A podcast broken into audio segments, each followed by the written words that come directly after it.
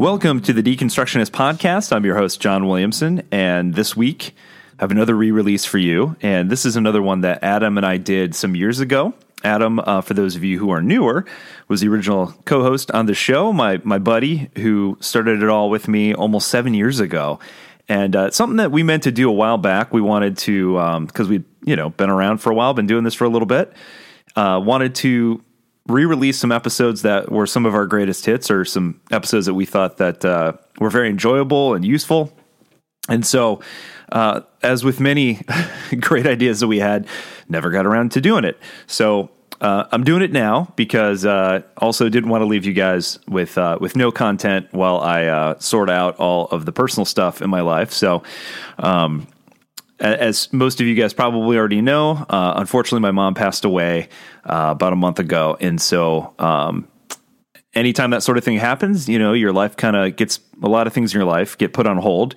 And so uh, I've I've been spending this time trying to take care of myself, you know, going to uh, weekly therapy sessions and trying to make sure I'm grieving properly, and um, and uh, also you know taking care of my daughter and being there for her. You know, she's uh, about to turn nine, and um, anyone who's who's kind of been through grief with a uh, with a youngster knows that they process things differently, and sometimes they don't know exactly how to process it, and so um, you know that's been obviously a a challenge to to to help her process it well and to uh, to make sure that you know we're remembering grandma um, you know in a positive way and and uh, remembering the good times and and uh, we're making a memory box together and, and some things like that. So been working on stuff like that so obviously uh, have not been recording new episodes um, just now getting back around to it so i didn't want to leave you guys empty handed so i figure now is a perfect time to re-release some older episodes. So you're going to hear some stuff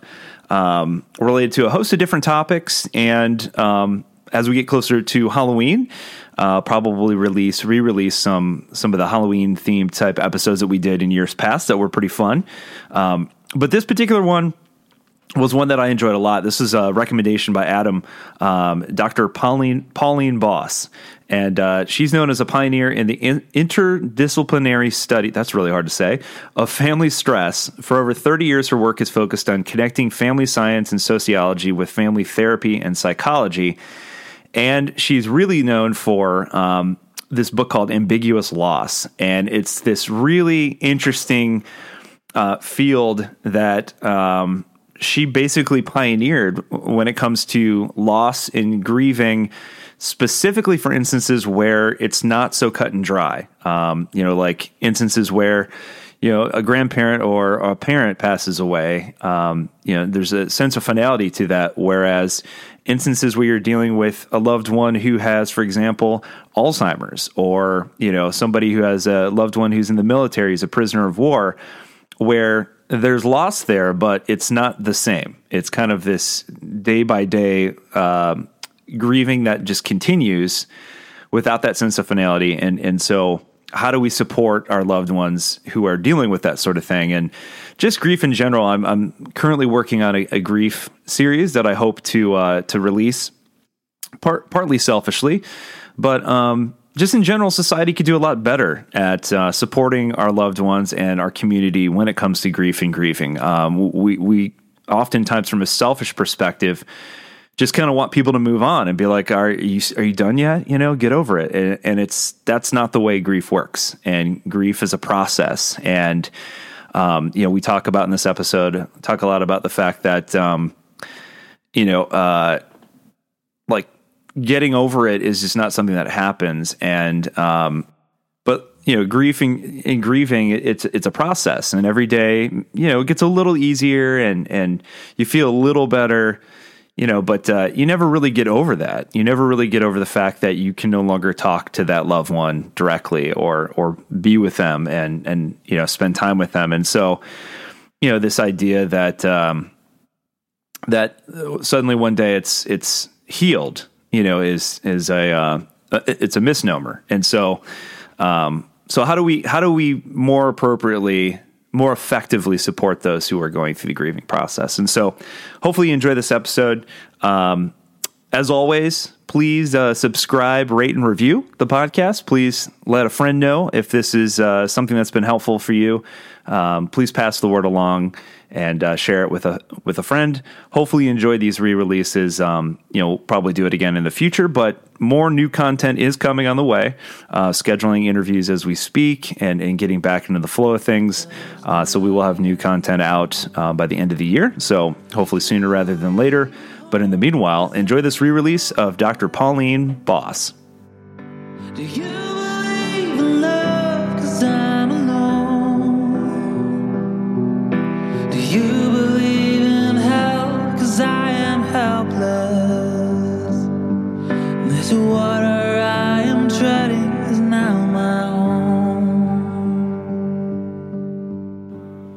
All right. Well, Pauline Boss, we John and I are just uh, we're beaming over here. We're just so excited to to have you on the show. It's such an honor to have you here. So, uh, welcome, formally welcome to the Deconstructionist podcast. Thank you for being with us tonight. It's my pleasure. Thank you. Uh, well, for, for our listeners out there who aren't as familiar with uh, with your work um, and and and kind of your background, if you could just give a, a brief kind of high level overview of, of who you are, what what you do, and uh, kind of how you got into the work that you, you find yourself in currently. Uh, well, I've been hanging out until I retired in at the University first of Wisconsin in Madison, and then since 1981 at the University of Minnesota in the Department of Family Social Science. Um, I've always been studying ambiguous loss in families um, under the umbrella of family stress. and it was a concept I got interested in already as a graduate student when I was in Madison. Uh, so it's been uh, a long time that I've been interested in this concept and and uh, studying it. I'm also a family therapist, so I've been doing therapy since the 1970s. And one of my um, therapy teachers in Madison was um, Carl Whitaker, uh, the pioneer, one of the pioneers in family therapy. Wow. Well, uh, my my family will be pleased to hear this because they're all from uh, from Wisconsin. So, As so it, as is Oh, mine. go Badgers! Yes. that's right. That's As, right. it, as is mine. Go Packers. Go Badgers. I was born in Wausau. Lived in Green Bay. Yep. There you go. So, so one of the terms that you that you mentioned there, and and I would love for you to take a moment to to define this for our listeners, uh, as this is a, a the main topic that we're going to be discussing throughout the the podcast here is ambiguous loss. How how what is ambiguous loss, and how does that differ from what we would view as regular grief or loss? Uh, ambiguous loss is simply a loss that remains unclear and without any validation. There is no death certificate, there is no body to bury. Um, and it can be either psychological or physical. A physical ambiguous loss is when the person actually goes missing or is kidnapped or disappears at sea uh, or is somewhere where you don't know where they are. Uh, it could be as catastrophic as the tsunami washing someone away, or as common and everyday as breaking up with somebody who's no longer with you, but they are somewhere on this earth and um, no longer with you. So that's a physical ambiguous loss. A psychological ambiguous loss is when the mind is missing, such as with the catastrophic illness of Alzheimer's disease or one of the 58 other kinds of dementia that affect people now. Uh, it can also be simply from addiction or autism or um, some other ways that the person is there but not there. So they are physically present but psychologically absent. Um, I might add that ambiguous loss is the most stressful kind of loss there is because there is no certainty about the outcome. Um, eh, so it differs from death. With death, there's a an official who comes and uh, uh, performs an autopsy or just an examination. There's a death certificate, so there's an official verification of death, and often there is some ritual um, of comfort that other people recognize and acknowledge that you've had a loss. With ambiguous loss, nobody notices because one thing, there is no death that has occurred, and people don't know how to react to it. So, can you tell us a little bit about um, the evolution of this concept and and you know how did how did how did you start to get interested in this and you know how did how did this idea start to emerge because I think it's so such a powerful and helpful idea. You know, where did this whole idea come from? Well, it came out of my head. Um, I coined the term in the in the late seventies. Um, I was a graduate student at Madison, and I was studying theory construction, and the prof- and I came up with a paper on psychological father absence in an intact family, uh, saying that fathers can be absent even though um, they're physically still in the family, and I was I was talking about in the 1970s when many fathers were working so hard and not at home. It's unlike now.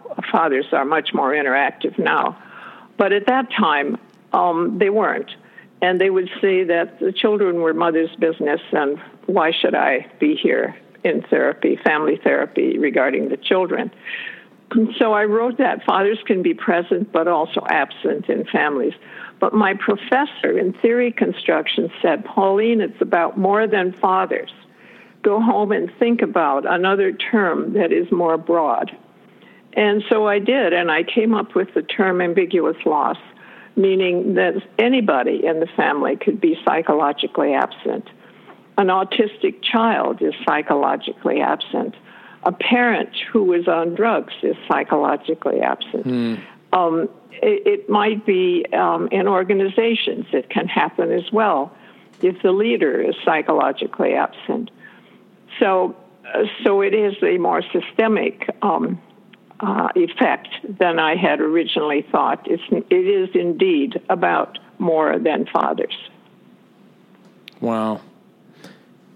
So there's there's a concept that came out when we were you know kind of doing our homework here that I, I thought was so powerful that ties into a little bit of what you're saying. It sounds like um, maybe this is kind of you were making some connections here where the idea came from. Uh, you talk about the paradox of human connections. You know, the the pres- the presence of an absence or the absence of a presence and the confusion of those things. Can you talk a little bit about that and uh, and tease out a little bit about what you mean by that? I think that's so so good and so powerful.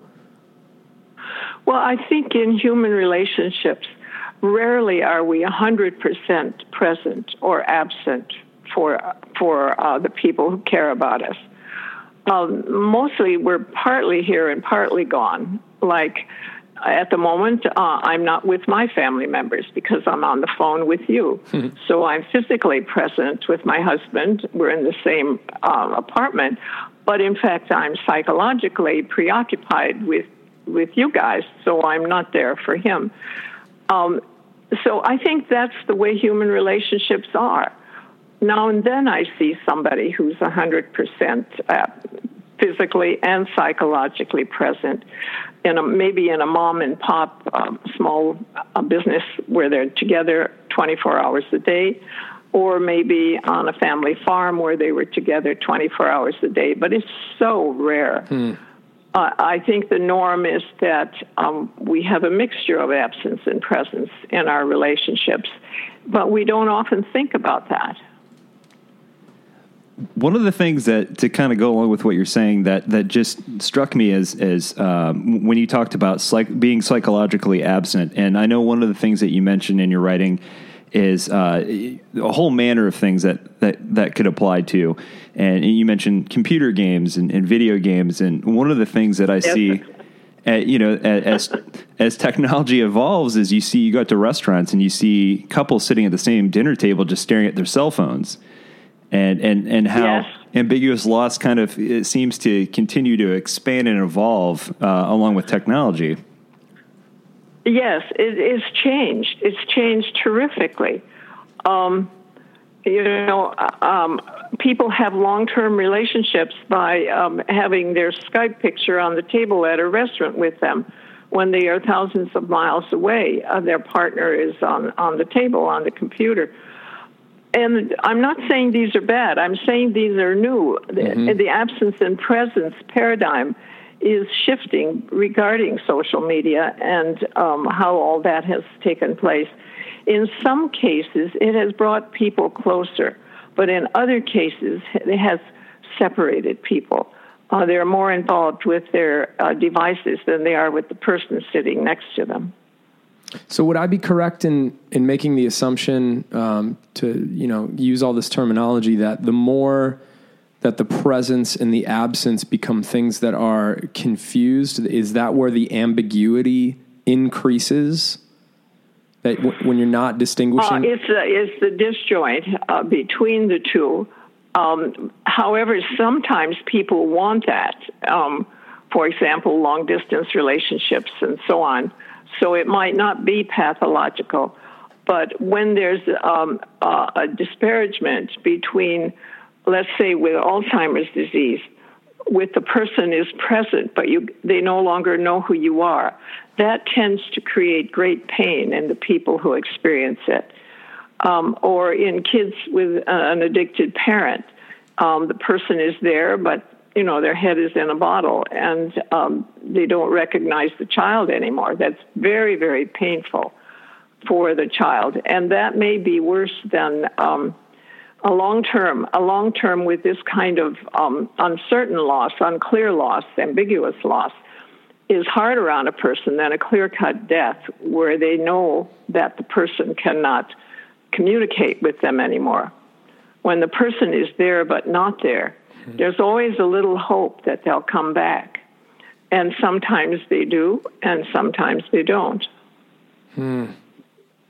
So, one of the the other phrases that you use that there's just so much helpful phraseology. You know, I just I can't uh, encourage our listeners enough to uh, pick up your works, uh, specifically your book "Ambiguous Loss" and uh, other interviews that you've done. Uh, I, I, find this stuff so incredibly helpful uh, living in our day and age, where I think this there's so much of this, and we we need to get better at talking about it. One of the concepts, the phrases that you use that really struck a chord with me is this phrase "tolerance for the unknown." You say in your book uh, in order to help others cope with such loss, we must first understand their tolerance for the unknown. I wonder yeah. if you could talk a little bit about that. Yeah. Let me take the other side of it first, and that is we live in a mastery oriented culture, one that doesn't tolerate uncertainty and the unknown. Yes. Uh, and those of us who go to school or uh, advanced degrees or uh, technical school, we're we're trained to solve problems. We're trained to fix something. Uh, we are not trained to tolerate um, unanswered questions, and that's what I'm talking about. There are a lot of questions in human relationships that remain unanswered, and we cannot insist on certainty, on clarity all the time. Mm. Now, I need I need to say a caveat. I want my banker to know that two plus two is four all the time. I, I, want some certainty in areas of life for yeah. the most part. But now and then, with illness or with um, human relationships that um, are not perfect, not 100% together all the time, uh, we need to increase our tolerance for unanswered questions, for not knowing where this person is. Um, I've even talked with some clients who um, the the parent that was at home called the parent who was at work uh, every hour at work, which is disturbing. Um, you need to have some trust in the ambiguity of not knowing where the other person is sometimes. Hmm. But it, sometimes it gets overwhelming, like when soldiers are missing in action, when someone is lost at sea in Japan, where I've been working with the families who lost loved ones that were washed away in the tsunami, um, and after 9 11 in New York, and on and on. Um, terrorists today have discovered that uh, kidnapping or disappearing a family member hurts the family longer than killing that family member. So that kidnapping and disappearance is now a major tool of terrorists around the world. Those are terrible things, but in a society such as ours, we need to have more tolerance for the families who are suffering from these kinds of losses. Um, may I give you the example of immigrants and refugees who come here? Um, and in fact, that may be where I came up with the idea. My father was an immigrant from Switzerland um, in 1929. And life was not good here then, so he couldn't get back. So he immigrated by, by default. He didn't intend to stay here. And all of his life, he pined for the people left behind his mother, his brothers, his sisters, the mountains of Switzerland, and on and on. Um, I've seen this in immigrants today. By the way, my grandmother from Switzerland, my maternal grandmother, wouldn't learn English because she said she'd given up the mountains and, and her homeland and her mother. How many do we see today, older women especially, who won't learn English? I have great empathy for them. Hmm. Their, their kids will learn English. they don't need to. the elders don't need to. So So I may have wandered off the topic. Not Um, at all. Get me back on it. No, that's perfect. Um, so one of the things, one of the important things uh, I, I found in your book is, excuse me, is the the idea that uh, a lot of people who are on the the the other end of you know a missing person or or um, uh, someone who's dealing with like Alzheimer's, you know, is is suffering intensely, and yet, as you say in the book, uh, it's not something that society or their community necessarily recognizes. So, how do we go about uh, first recognizing and then helping that person go through the process of of grieving? Uh, I think the churches can be very helpful here, and the communities and and uh, uh, any other group that deals with loss and grief have got to include ambiguous loss in their thinking, um, because and some people call it non-finite loss, which is related to that, because people need help with it. They quietly struggle. Caregivers in every country and in ours as well are, are often 24 7 isolated to their house because of needing to be there all the time. Someone in the community needs to relieve them. How many I've heard who say, I'd love to go to church, but I can't leave him. and, and then um, I asked one pastor of a congregation, can't you set up a plan whereby somebody would go to their house and sit so this person could come. And the pastor said, We can't do it because of insurance issues. And I thought, Oh my God. Um, so the community needs to get involved uh, so that people with loved ones who are missing, either in mind or body, are not left to suffer by themselves. They need recognition. And what do we say to them? All we say is, I'm sorry. That's the best thing to say. Um, we say so many things to people at a funeral that are wrong. Uh, I think with ambiguous loss and with a clear cut death, the best thing to say is, I'm sorry. That's so good. Um, one of the concepts that um, I heard you talk about on your interview with Krista Tippett, which I thought was just a, a splendid interview, um, and this concept just stuck with me. Like, oh my gosh, so much of what you're saying is, is making me realize how addicted I am to certainty and to always having firm footing and knowing, you know, what the future is going to hold next and things like that. And your concept uh, that you call the myth of closure, or that you guys discussed um, I, I was just fascinated by this. I mean, I just realized in that instant how often um, I believe that I am entitled to closure, and that we try. I try to convince others that they're entitled to closure, whether I say it that way or not. Um, I operated for quite some time as a pastor and did a lot of counseling. And I realized uh, listening to that episode was so helpful for me because I can tell you, I turned on a dime and started to promise less and try to get people- Really? yeah and i would love to talk with you yeah i would love to talk with you a little bit about that what when when we Well, when- it will be my next book. I'm writing the proposal now, The Oh. Myth of Closure. Uh, it really bugs me when I hear people on uh, TV and the media say, well, now they found the dead body, the family has closure. No, they don't. no Uh, they, we live with grief. We don't get over it, nor do we need to. Closure is a perfectly good word in real estate when you close a deal, or in the business community when you close a deal.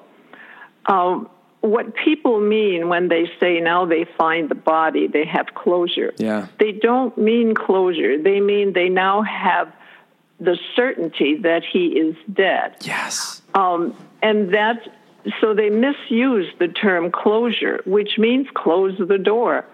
Uh, and, uh, you know, that's, that's misleading to people. It's, I think it's harmful to people. It's cruel to people to let them think there is such a thing as closure. We live with suffering, and indeed it gets less and probably farther and farther apart, what they call oscillation now in the research, as time goes on. But you never 100% close the door on a relationship you once had. You just don't. No. No, I I found that one of the main things I realized I was doing to people was encouraging them in like this is my own language, but like almost in a lust for omniscience in situations that that if you can understand it all and if you can find more reasons and if you can get yourself to process things better that this is going to afford you some kind of bedrock to set, you know, some kind of firm ground that is going to make you feel like you can now take a step forward. And I feel like, like so bad about taking people down that direction for so long because when I heard you start to talk about this idea, the myth of closure, it was like, oh my gosh, yeah, what right do I have? or what right do any of us have to think we're ever going to understand this? And that's why a lot of people from cultures other than our own don't believe in therapy. Um, it, it's because we we infuse on them um, the beliefs that we have, and I think the yearning for closure grows out of our yearning for mastery, of being in charge, of finding an answer, of getting over the pain. There's something wrong with you if you don't get over the pain. Rather, I take a more Eastern view where you, you learn to live with the pain, manage it perhaps. You don't get over it. Uh, and indeed, what you were saying, it was correct that you need to find some meaning in your loss, uh, even in your ambiguous loss, um, which may mean you'll work for the Center for Missing Children if you have a missing child, uh, or some other thing, or you work for a society on autism if your child has autism. But for the most part, um, the thing, the, the five steps of grief, such as Kubler Ross, she never meant that for the family. She meant that for the dying person. Hmm. And there is an end point to death when the heart stops breathing, but there is not an end point to grief for someone you cared about. I still use my mother's recipes at every holiday. Hmm. Uh, I use my grandmother's sugar bowl on the table for holiday dinners. I sing some of the songs to my um, grandchildren that uh, were songs that I heard sung to me or remembered from that. Hmm. We don't get over this. Uh, my my son wears his grandfather's hunting jacket in Colorado um, these things are not unusual. Hmm. And uh, so I think it's a myth that we find closure. I think we want it, we never find it. Hmm. And it's okay. And here is the paradox again the more you search for closure, the more trouble you will have living peacefully with your loss. Oh, I hope that's a quote from the book. Either way, oh, it'll be I'll a quote on the podcast from the transcript. we can, will, yeah, yeah, yeah, That that you need to put that in the book. Yeah, that was a, that was a mic drop quote, Pauline. yeah, yeah. so, oh. one of the things I would love for you to talk about um, that you talk about in the book, in, in, terms of ways to kind of help people uh, come to terms with with ambiguous loss, is is the importance of community. That this is a theme that I, I sense that comes up again, and almost in the way that I interpreted it was almost a return to um, uh, living through through your tribe and and and working yeah. through things together. And you mentioned that there's a need for new rituals. Uh, for each small loss that that occurs along the way, I wondered if you could kind of talk about that and unpack that a little bit. What do you what do you necessarily mean by by rit- new rituals? Well, overall, we need new rituals for ambiguous loss and some of them are on a community level. such as uh, the the villages that were hit with tsunami. Almost all the villages villagers washed away, um, and so on. Uh, in Japan, but we have those here too with mudslides and so on. Um, 9/11. There we need community um, memorials.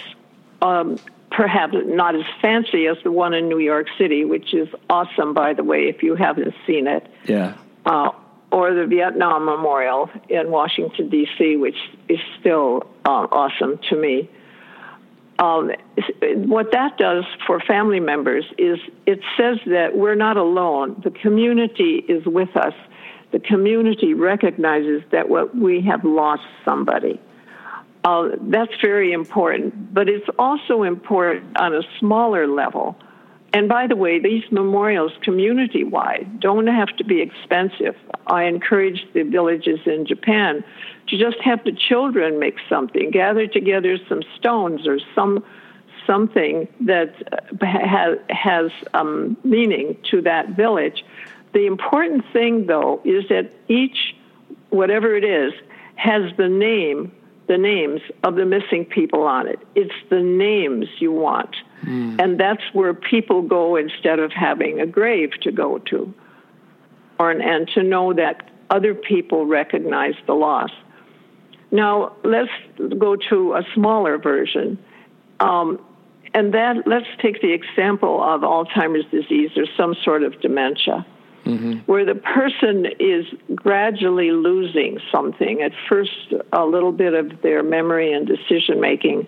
Later on, they may uh, lose their um, uh, ability to remember you. Later on, maybe incontinence, and later on, maybe not even being able to swallow. Um, at each one of these, I encourage the family members to recognize the loss. And and with something small. It might just be to light a candle with each other and saying we we can't travel anymore together. That's gone. Or a woman in California told me she makes a a paper um, what are the Japanese uh, cuttings uh, with the scissors like birds? Oh like the uh, paper cranes the paper cranes. She sends a paper crane out into the ocean each time her husband lost another thing. And of course, that's a plateau that goes down and down and down. Mm. And so I encourage grieving al- along the way and having one at least one other person with you when you do that. The ritual should not be done alone. It should have at least one witness mm. to comfort you uh, while you do it. So I do encourage people with dementia in the family to know that it's normal to be grieving along the way. It's not abnormal. It's not um, disloyal to be grieving before death has occurred. Hmm.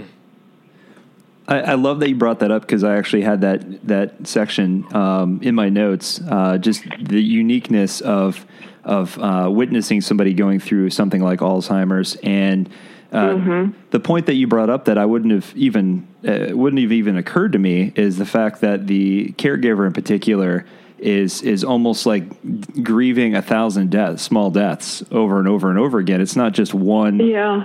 You know. One. I think they would agree with you. Yes, I've worked with so many. They often say that. But but what has um, and by the way, caregivers die at a rate 66% higher than their same age group. So that's the current push to make life better for caregivers so that they don't die before the person they're taking care of. Um, one of their major stressors uh, has been um, isolation and nobody sharing this ongoing grief with them.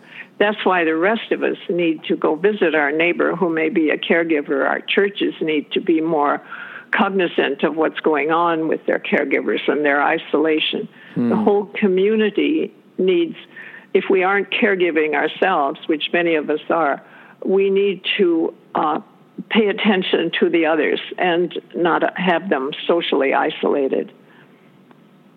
Do you think this is just off the top of my head, but I'm I'm just thinking of, of why we like to uh, not like to, but why oftentimes we avoid or these these caregivers get isolated, or these people that have suffered loss get isolated, and is it because at the end of the day we all know that that loss that they suffered is something that we could suffer, and and that's difficult for us to to know what to do with. It's we you know we like our illusions. We Absolutely. like we like our Right. our, our dreams and the fact that nothing bad's going to ever happen to us and we're going to die. You know, like in the movie The Notebook, holding the hand of our husband or wife at a ripe old age, Yeah. and everything's going to be great. Holding hands in the same bed together. yeah, Yeah. yeah, Well, it's the randomness we don't like. right, Um, it's the randomness. If it could happen to them, it could happen to me. right. Uh, you know, and of course, I love that book. When bad things happen to good people, that's Hmm. Kushner's book is still number one on the list for me Yep. uh, in helping families. Bad things do happen to good people, and good things happen to bad people. So there you go.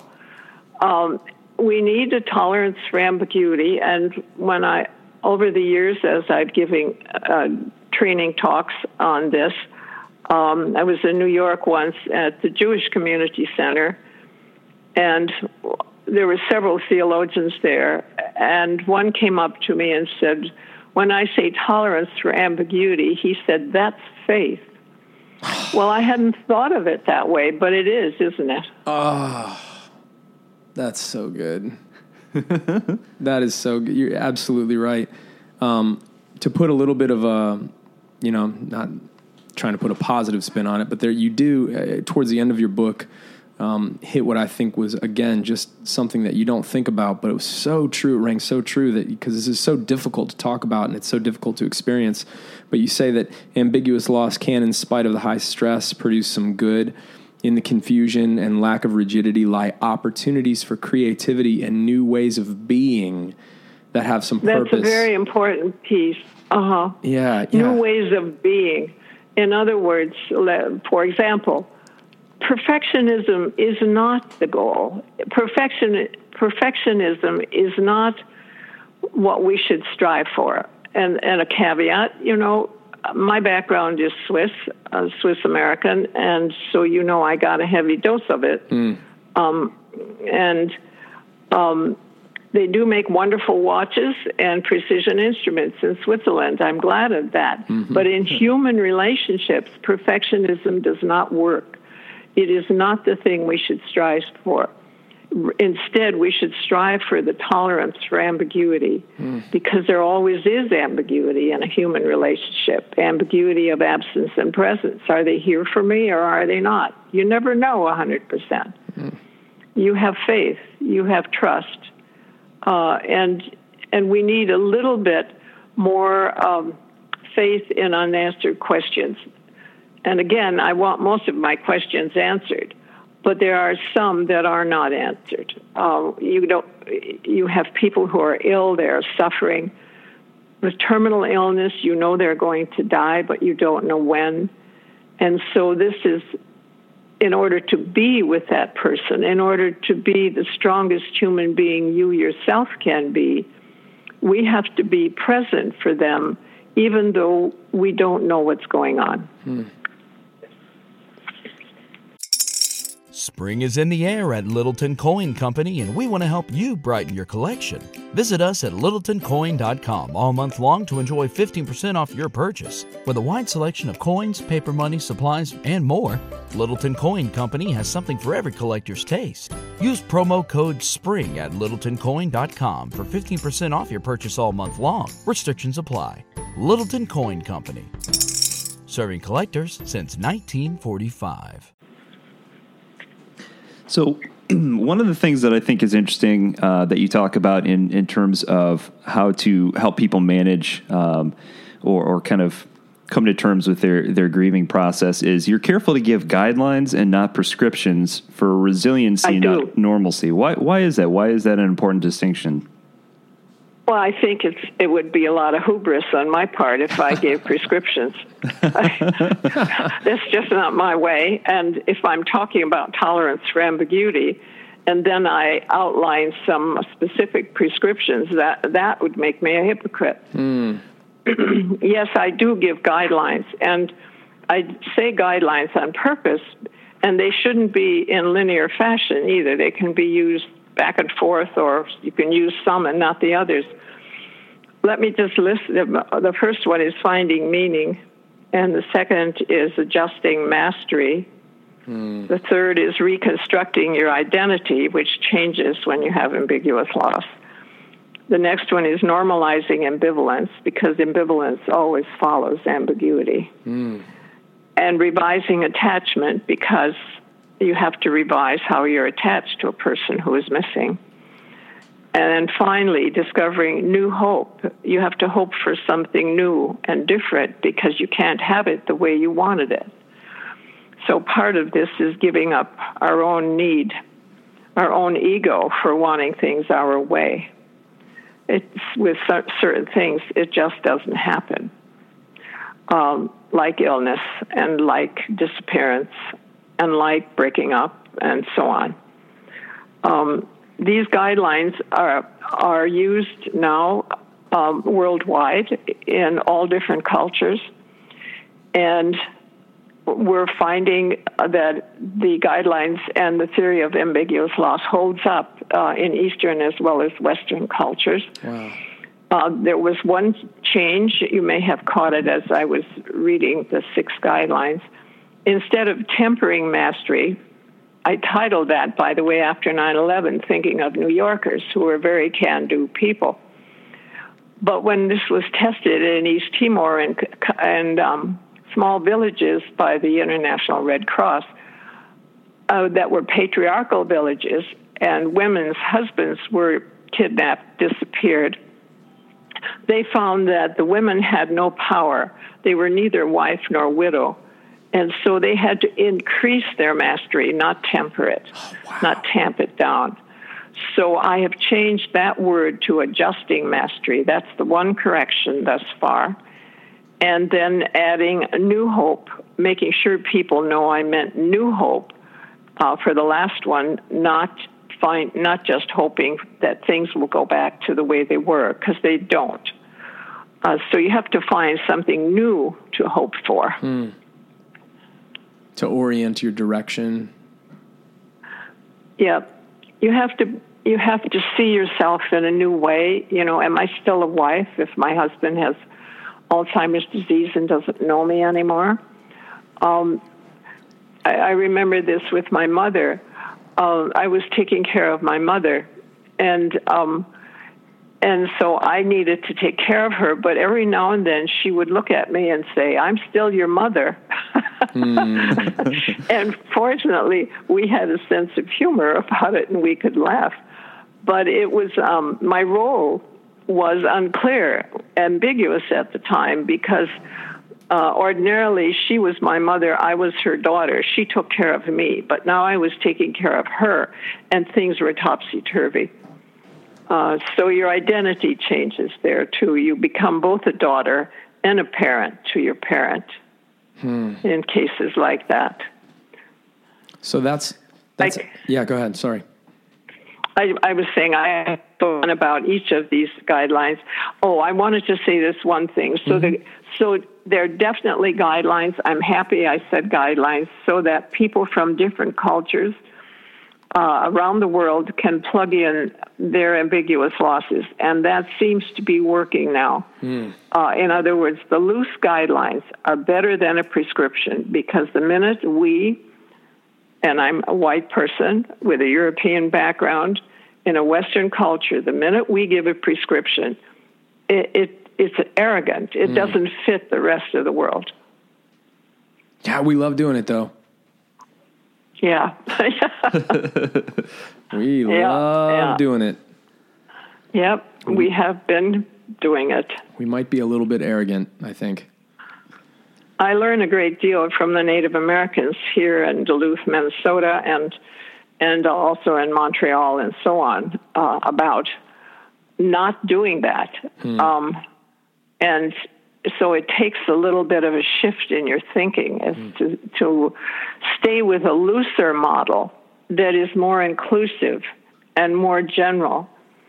uh, rather than getting specific. So I'm very happy not to get specific.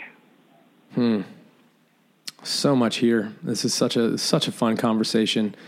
Uh, I want to take a, a little bit of a pivot turn here. One of the things that I noticed uh, in reading your works and listening to your interviews and hearing you talk about this, even the subject we were just talking about, all the different changes that need to happen and uh, how our mastery needs to be adjusted and things like that, because there's so many different things going on, uh, identity shifts and and things of that layer. You know, Yeah. the, the ambiguity itself is multi-layered. You know, there's That's right. There's a lot to it. It's not just one thing. It's not like, oh, I'm just trying to get used to this person not being here and figuring out what that means. There's there's a it's like a nerve center and it goes off to a whole bunch of different things. One of the things that we're interested in on this podcast is, you know, while your work deals a lot with the death or disappearance of a loved one specifically, uh, we would also like to just talk a little bit about how that plays into our relationship with the sacred or the divine or God. Many of us, because of the loss or disappearance of a loved one or some other trauma, experience also what seems to be the loss or disappearance of our faith or our God or things like that. And I would love, I'd love to hear some of your thoughts on that. That's interesting. I, I heard from families about that after 9 11. when people in the family, or sometimes um, professionals, would say to them, it was God's will that your loved one was in the building at the time and now they've disappeared in the ground zero. What a terrible thing to say to people because what yeah. happened was many of them said to, uh, I heard them say actually, if it's God's will, then I'm done with God. Yeah. so there has to be another way to say it, uh, and um, I, I I know there are other ways to say it, but I know a lot of people say it that way, and maybe in I'm not a theologian, so uh, I may be saying this wrong, but psychologically, it isn't helpful to people to say it that way.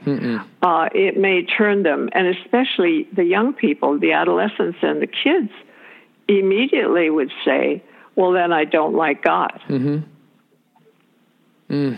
So much of what we've uh, found on this show is that there's this upheaval right now. There's a lot, and you know, it happens from time to time all throughout history. There's people have documented this, but uh, John and I feel like we're participating now in a conversation where we're we're reestablishing some of the things, and and so much of your language applies to what we've talked about so much on the podcast. Even the whole idea of adjusting our mastery. So much of what we experience in this in this realm where people are saying, you know, I used to relate to the divine or to my faith community in this way, and now that's not there anymore for whatever reason. It could be because of something uh, a little bit more acute, like an actual trauma like 9-11 or you know a death in the family or you know some ambiguous loss that then you know becomes that nerve center that eventually gets you to ambiguity with the divine or with god but that language of mastery we find that so many of us want so desperately to have our concepts of god completely figured out and when something happens that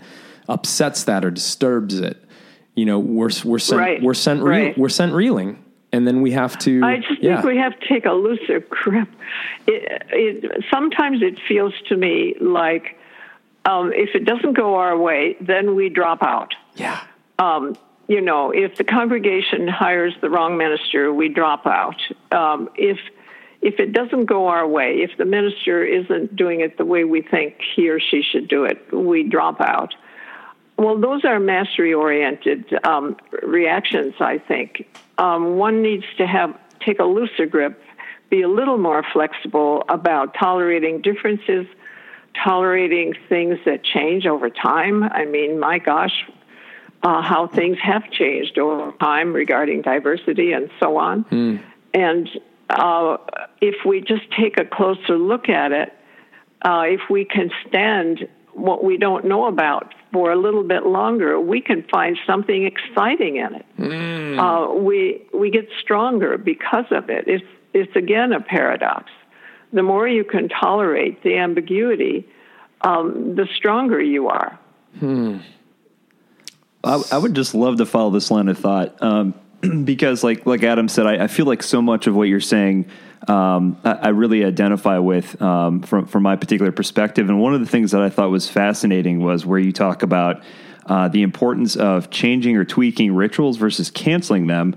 And the first thing I thought of was uh, we have a lot of listeners who reach out to us who say, you know, what, like I've been I've been hurt by the church and I just can't go to church anymore, or whatever the case may be. And the first piece of advice we always give them is community is so important. So maybe maybe instead of that ritual going to uh, ch- church right now, maybe you just meet with with friends at a coffee shop, but you maintain that sense of community and support. it's community.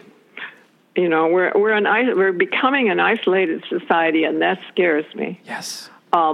You know, Uh, we can Twitter and we can do all these other things, but really, we're home alone doing this. Mm, right? And community is the way for people to recognize that we have commonalities and differences that we can help each other. If we don't if we don't get more into community, the tribe again, the human race is in danger. Hmm. Um, you know, it was the tribal system that allowed it to to survive and evolve. Um, and we're, we may be evolving in the wrong direction now. It's possible. Agreed. Yeah, it's absolutely possible. Um, the, one of the things again, another. I, I see. Yeah, go ahead. No, no, no. Please. I see a lot of community here uh, in the, in the Midwest, of course, but then people may move around less here. So Yeah. I don't know how it is on the coast, but um, we can't keep up with all there is to do with the community. Of course, there are the sports sports fans, but there's music here, there's theater here, uh, there are uh, um, community organizations to help uh, the children in immigrant communities and so on. There's there's just stuff all over here, in um, in any kind of field that you're interested in. So uh, there's really no one could go without. Um, and I just love that about the Twin Cities. I think they're very good at that. That's great. Yeah, we, John and I feel the same way about Columbus, Ohio. Yeah, definitely. Uh huh? Yeah. Yeah. I, maybe a Midwestern thing, Yeah. uh, more than the coast. Primarily because uh, you know there are families that don't move around that much, and uh, once once professionals come, they seem to stay, and uh, that that allows community. Oh, we have lots of bicycle communities here too, so there's all that. So- yes, community is essential, Yes. and um, if you can't if if somebody turns on their church you know they could look for another one or they could as you say go to a coffee shop and be with other people get to know somebody get to help somebody for god's sakes there are people who need help Yes. Yeah, that's so good.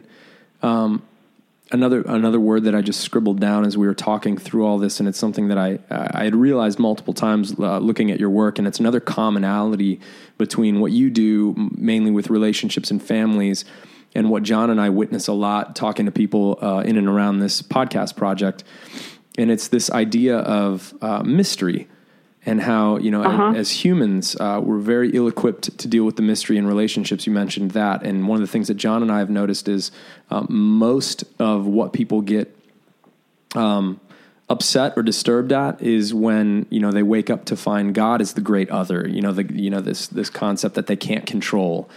And and and they're very uncomfortable with the fact that you know it might not be exactly as they thought it was. And it creates this upheaval um, in their faith. I wonder if you could just talk a little bit more about um, how you see, a, you know, um, a comfort with mystery as being something that's helpful in in relationships, and and possibly then then we could extrapolate that over to faith. oh i think i just think we all need to be more comfortable with mystery um, and i read somewhere somebody in Tibet said it's ego wanting its own way. If you think we're going to have no suffering in life, uh, things don't just things will go our way. Hopefully, most of the time, but it's rare that they will go our way all the time. And so there will be mysteries in our life, uh, and God may be one of them. Um, religion may be one of them. Uh, there may be others as well. And I, I would just say, make your peace with it um, we need a higher tolerance for ambiguity in this culture, particularly. Um, other cultures have more of it than we do. Uh, I can say that. And it's probably because, you know, we cleared the plains and we straightened the rivers. We put a man on the moon. All good things. But we need to know that we also have to increase our tolerance for the mystery. Um, sometimes there are surprises in a mystery. Yeah, you don't get your own way, but maybe you learn something new. And what I've heard mostly Yes. from the people I've done therapy with over 40 years and worked with is that they feel stronger for being able to tolerate the mystery. Yes. They feel as if they've grown deeper. And I agree.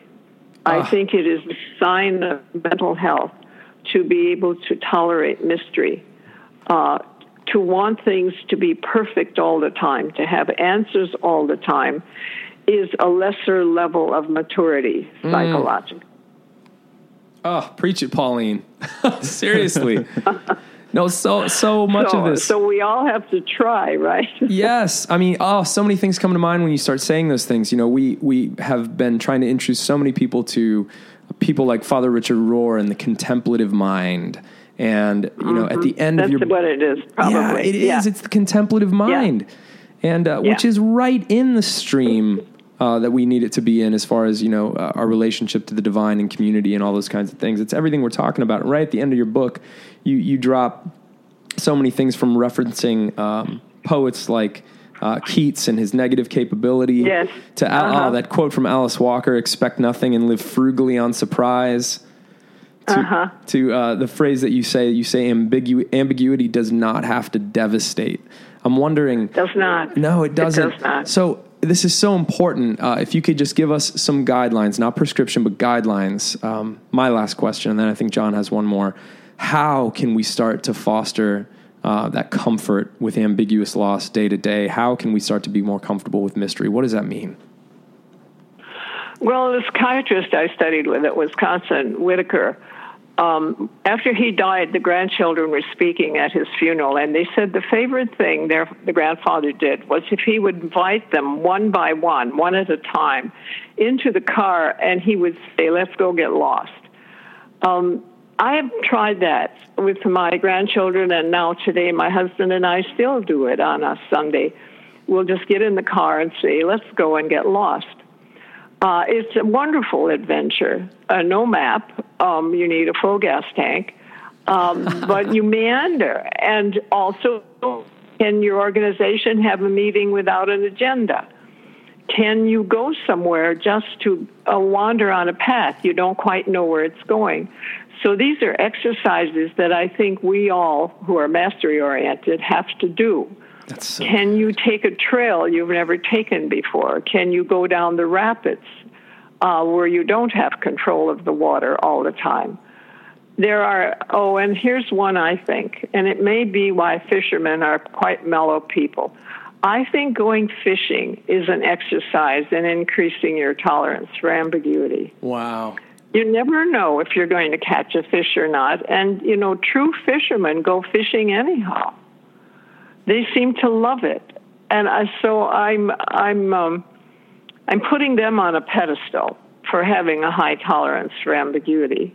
So we have to practice it, is what I'm saying, Yes. uh, consciously. We have to be mindful of shifting from being so problem oriented, um, answer oriented, to having uh, tolerance for unanswered questions and the mystery of it all.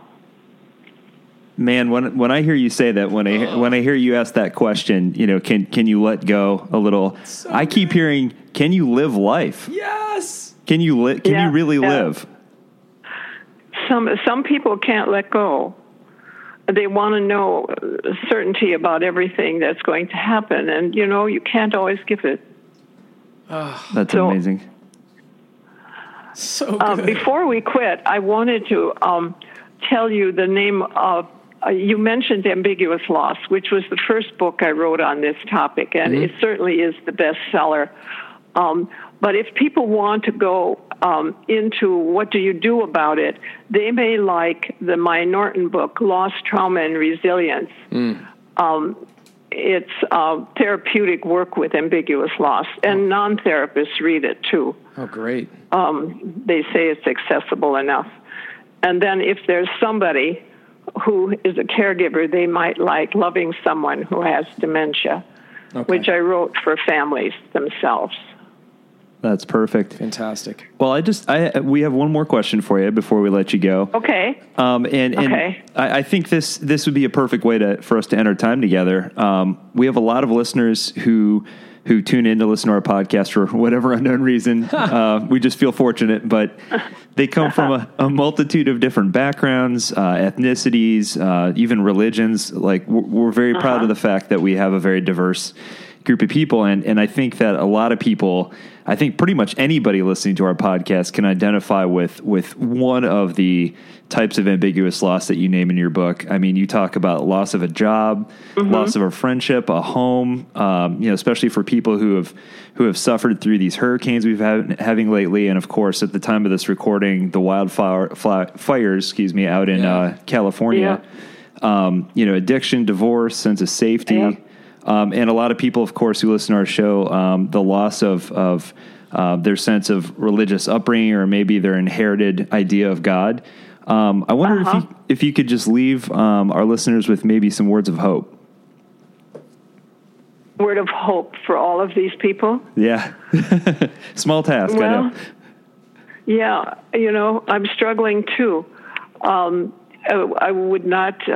Uh, I, I don't want to have a hierarchy with the people who are listening to this podcast. I want to say we're all in this together. Amen. Yes. Uh, and so the struggle, I would say, just start the struggle. Just go on to start the journey and go on it. Uh, and you will find that even if you've lost something so dear to your heart, uh, while you will grieve, and you should, know that you don't have to get over the sadness about it. But at the same time, you need to move forward with your life in a different way without that thing that you've lost. Uh, and it's possible to do that. Um, it takes a little, um, how can I say, trust in the unknown to do that. Um, my mother was a Calvinist, of course. Um, most people in Switzerland, um, many people in Switzerland are. And so she always said, um, you know, you need to, you need to uh, get the work done. Uh, You know, God helps those who help themselves. So I was trained to work hard, and then, of course, the church I belong to is the United Church of Christ, which is a very liberal um, church um, uh, in its interpretation of things, but it has a high uh, emphasis on do the work, social social uh, involvement, uh, which again fits with my mother's view. So I think you just have to start start the work. Just do it. Just do it. I guess that's Nike, isn't it? No, I love that so much. Oh, it, you knocked it out of the park just now. I just want you to know that.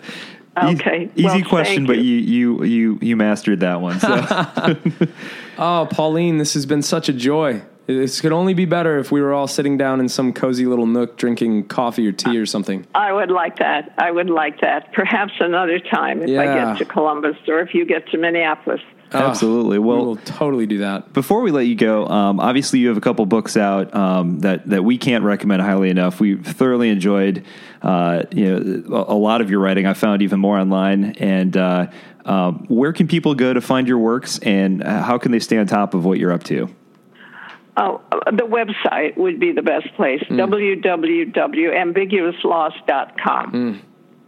Perfect. Done. Well, thank you so much for spending uh, some time with us this evening, and uh, we would love to have you back when you get done with that new book. Um, I, I think this is such an applicable uh, subject matter for for everyone. So, Oh, thank you for the work you're this- doing. Your work is so incredibly important in this day and age, and I just uh, we're so honored to have you with us. Thank you. It's been my pleasure. And uh, greetings to all of your readers and listeners. Uh, you're doing a good thing here. Thank good you. thing. Thank, you. so much, All right. Pauline. Well, take care. Bye. Grace and peace to you. Mm-hmm. refugee